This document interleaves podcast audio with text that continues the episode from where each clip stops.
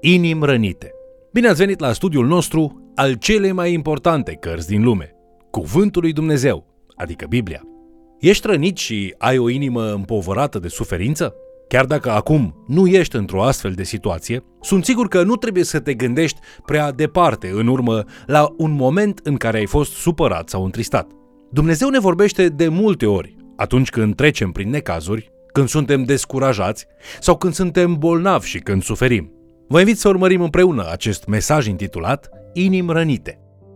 Astăzi, în cadrul studiului nostru, ne oprim la cartea lui Iov, o istorisire despre mângâierea lui Dumnezeu pentru sufletul care suferă. Cartea lui Iov folosește atât narațiunea sau povestirea, cât și fragmente de poezie pentru a relata istoria unui om bogat și neprihănit pe nume Iov.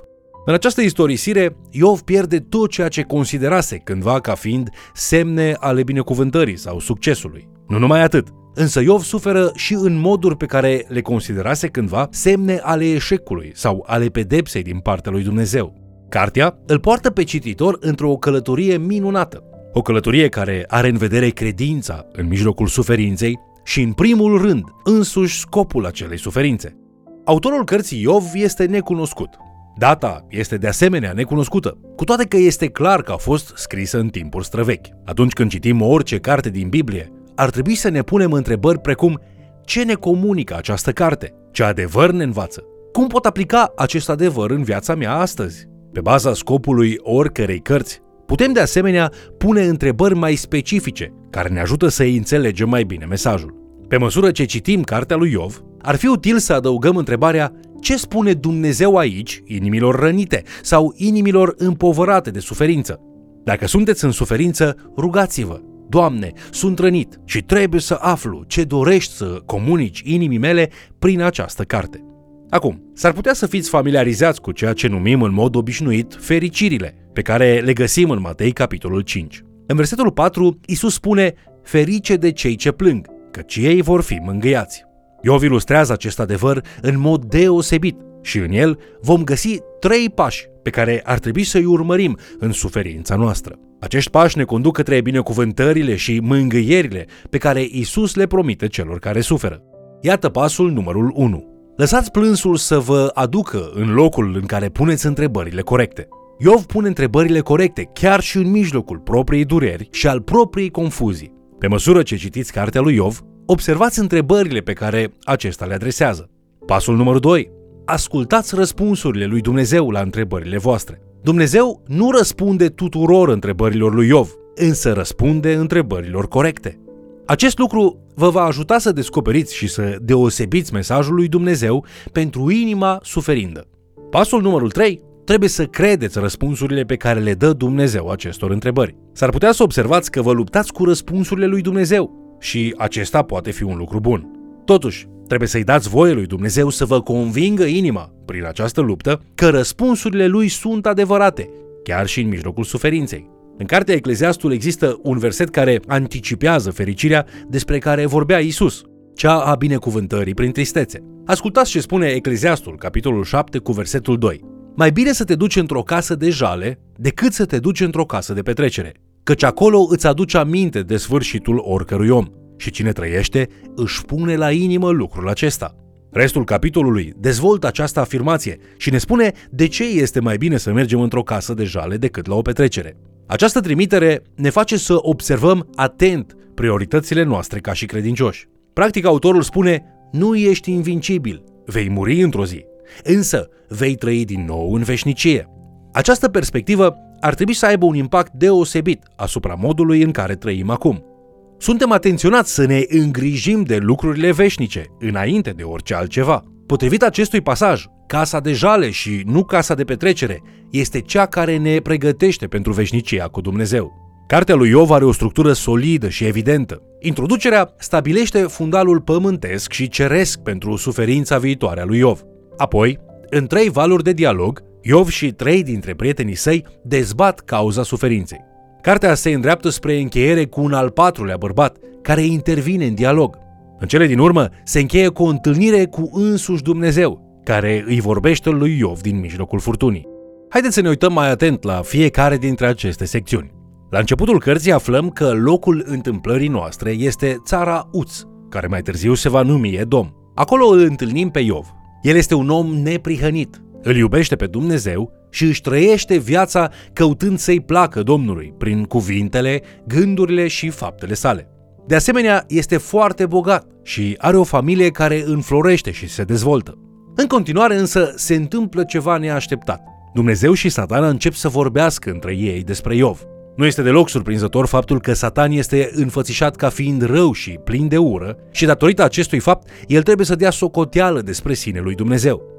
Pe măsură ce face acest lucru, aflăm că satana poate face alegeri rele numai în limitele permise de Dumnezeu. Dumnezeu îl întreabă pe satana în capitolul 1 cu versetul 8. Ai văzut pe robul meu Iov? Nu este nimeni ca el pe pământ. Este un om fără prihană și curat la suflet, care se teme de Dumnezeu și se abate de la rău. Satana îi răspunde lui Dumnezeu punând sub semnul întrebării motivațiile lui Iov de a fi un om bun. Satana spune în capitolul 1, versetele 9 la 11. Oare degeaba se teme Iov de Dumnezeu? Nu l-ai ocrotit tu pe el, casa lui și tot ce este al lui? Ai binecuvântat lucrul mâinilor lui și turmele lui acoperă țara. Dar ia întindeți mâna și atinge-te de tot ce are. Și sunt încredințat că te va blestema în față. Dumnezeu acceptă provocarea. El îi permite satanei să facă tot răul de care este capabil, legat de tot ce are Iov. Însă este categoric că acesta nu are voie să se atingă de Iov însuși. Satana dovedește în acest pasaj că ceea ce spune Isus în Ioan capitolul 10 cu versetul 10 este adevărat. Hoțul nu vine decât să fure, să înjunghe și să prăpădească. Într-o singură zi, tot ceea ce are Iov este ucis, furat sau distrus. Inima lui Iov se strânge tot mai tare, pe măsură ce solii aduc veștile teribile pe parcursul zilei. Averea lui Iov nu mai este. Slujitorii lui au fost uciși, iar toți cei zece copii ai lui Iov au murit. Oricine dintre noi ar fi de acord că toată această suferință și pierdere ar fi extrem de devastatoare. Iov își sfâșie mantaua de durere, apoi face ceva frumos. El laudă pe Dumnezeu spunând, Gol am ieșit din pântecele mamei mele și gol mă voi întoarce în sânul pământului. Domnul a dat și Domnul a luat. Binecuvântat fie numele Domnului. Chiar și în cele mai grele momente ale sale, Iov a decis să-i dea toată slava lui Dumnezeu. Astfel, satana pierde provocarea în fața lui Dumnezeu. Iov trece testul și îl onorează pe Dumnezeu chiar și în durerea lui. Timpul trece și satana trebuie să-i dea socoteală lui Dumnezeu pentru a doua oară.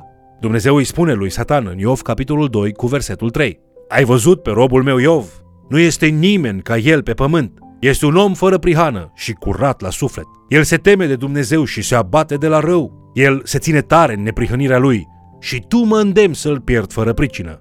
Satana răspunde, piele pentru piele. Omul dă tot ce are pentru viața lui. Dar ia întindeți mâna și atinge-te de oasele și de carnea lui și sunt încredințat că te va blestema în față.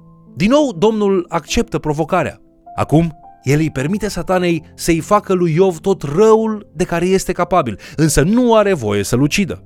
Satana îl torturează pe Iov cu o boală pe care unii savanți au echivalat-o cu elefantiazis, o formă de cancer lepros în care carnea capătă culoarea pielii de elefant. Indiferent de specificul medical, este clar că Iov suferă groaznic pentru o perioadă lungă de timp. La început se ține tare. Când soția lui îi spune în Iov capitolul 2 cu versetul 9 Tu rămâi neclintit în neprihănirea ta, bleastă-mă pe Dumnezeu și mori. Iov alege să-i răspundă soției sale apărându-l pe Domnul, cu una dintre acele întrebări corecte pe care le-am menționat mai devreme, spunând Primim de la Dumnezeu binele și să nu primim și răul? Se va dovedi că întreaga carte a lui Iov ne va conduce spre un răspuns la această întrebare. Aici intră în scenă cei trei prieteni ai lui Iov și începe segmentul cunoscut ca dialogurile înțelepciunii. Acești prieteni pe nume Elifaz, Bildad și Țofar aud despre suferința lui Iov și vin la el pentru o vizită de consolare. Iov gelea atât de profund încât este de nerecunoscut pentru ei. Prietenii lui își ridică glasul, văzând suferința lui extremă și stau cu el șapte zile fără să spună un cuvânt. Mai târziu, Iov le va spune prietenilor săi că tăcerea lor a fost cel mai încurajator lucru pe care l-au făcut vreodată pentru el. Putem învăța ceva chiar și din acest mic detaliu. În timp ce încercăm să-i mângâiem pe oamenii care suferă datorită unor pierderi sau tragedii. Uneori, pur și simplu, a nu spune nimic, dar a le fi alături, este cel mai bun lucru pe care îl putem oferi. Când Iov ajunge la capătul puterilor, în cele din urmă strigă către Dumnezeu. El nu-l bleastămă pe Dumnezeu așa cum spera satana, însă suferința lui este atât de mare încât bleastămă noaptea în care a fost conceput și ziua în care s-a născut. După aceasta, fiecare dintre prietenii săi încearcă să-l corecteze pe Iov. Toți trei sunt considerați oameni înțelepți și spirituali și, la un moment dat, fiecare va avea sfaturi pentru Iov, prin care își susțin propriile opinii despre Dumnezeu, despre jale și pedeapsă. Când citiți dialogul înțelepciunii din Iov, este important să interpretați tot ceea ce se spune în contextul întregii cărți. Astfel, pe măsură ce citiți, încercați să înțelegeți ce spune fiecare secțiune despre Dumnezeu, lume și suferință. De asemenea, este important să citiți cuvintele acestor trei bărbați, fiind conștienți că uneori ei greșesc cu privire la Dumnezeu și adesea greșesc cu privire la Iov. Dumnezeu îi va corecta la sfârșit. La urma urmei, ei sunt doar oameni și nu sunt atot știutori. Adevărul se găsește în toată istorisirea, după ce a fost modificat și corectat spre final. Dialogul înțelepciunii nu oferă răspunsuri ușoare, ci în schimb ne introduce în elementele dificile și complexe ale vieții. Trăim într-o lume păcătoasă, creată de un Dumnezeu sfânt cu un plan măreț. Suntem meniți să ne luptăm pe cale, să trecem prin conflict pentru a ajunge la adevărul suprem al lui Dumnezeu. A treia parte din Iov începe cu discursul celui de-al patrulea prieten, Elihu, care este primul care le spune lui Iov și prietenilor săi care este soluția pentru situația lui Iov. Apoi, Dumnezeu le repetă această soluție lui Iov și prietenilor săi dintr-o furtună. Elihu se mânie pe ceilalți prieteni ai lui Iov, conform capitolului 32 cu versetul 3, pentru că nu găseau nimic de răspuns și totuși o sândeau pe Iov. Ei îl condamnă pe Iov, deoarece au o teologie incompletă despre suferință. Cunoașterea lor despre Dumnezeu este parțială și rigidă. Cunoașterea lor despre Dumnezeul cel viu este departe de adevăr. Ei cred că au o înțelegere solidă asupra lui Dumnezeu și a căilor lui, însă mai au așa de multe de învățat. În ceea ce privește partea lui Iov din dialog, există două lucruri importante de subliniat. În primul rând, Dumnezeu afirmă că Iov a fost cel care a spus adevărul despre el, adică despre Dumnezeu. Așadar, într-o oarecare măsură, putem avea încredere în cuvintele lui Iov. În capitolul 42, cu versetul 7, cuvântul lui Dumnezeu spune Domnul a zis lui Elifaz din Teman, Mânia mea s-a aprins împotriva ta și împotriva celor doi prieteni ai tăi, pentru că n-ați vorbit așa de drept despre mine cum a vorbit robul meu Iov.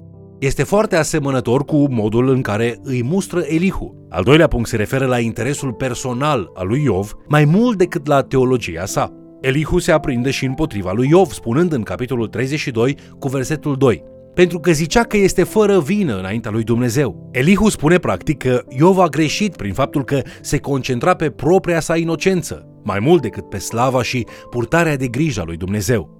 Dumnezeu repetă aceeași idee, începând din Iov capitolul 38 cu versetul 1 spunând Domnul a răspuns lui Iov din mijlocul furtunii și a zis Cine este cel ce mi întunecă planurile, prin cuvântări fără pricepere? Încingeți mijlocul ca un viteaz, ca eu să te întreb și tu să mă înveți. În încheiere, ultimele cuvinte ale lui Iov trebuie să devină un exemplu pentru noi toți atunci când ne confruntăm cu suferințe inexplicabile. Până în acest moment, Dumnezeu l-a provocat și l-a corectat pe Iov, nu dând explicații despre sine, ci arătând spre înțelepciunea și spre puterea lui. Iov îi răspunde lui Dumnezeu spunând, Da, am vorbit fără să le înțeleg, de minuni care sunt mai presus de mine și pe care nu le pricepi. Ascultă-mă și îți voi vorbi, te voi întreba și mă vei învăța. Urechea mea auzise vorbindu-se de tine, dar acum ochiul meu te-a văzut. De aceea mi-e scârbă de mine și mă pocăiesc în țărână și cenușă. Am văzut în această istorisire faptul că Iov este om și face greșeli. Însă am văzut și un om evlavios devenind și mai evlavios, din cauza modului în care răspunde suferinței sale și mesajului lui Dumnezeu pentru el. Suferința inexplicabilă a lui Iov a făcut o minune în sufletul lui. Deși nu este ușor, trebuie să avem încredere că suferința este capabilă să facă o minune și în sufletele noastre. Vă mulțumesc pentru că ați fost alături de noi, studiind Cuvântul lui Dumnezeu. Dumnezeu știe situația ta și poți fi convins că Lui îi pasă de tine.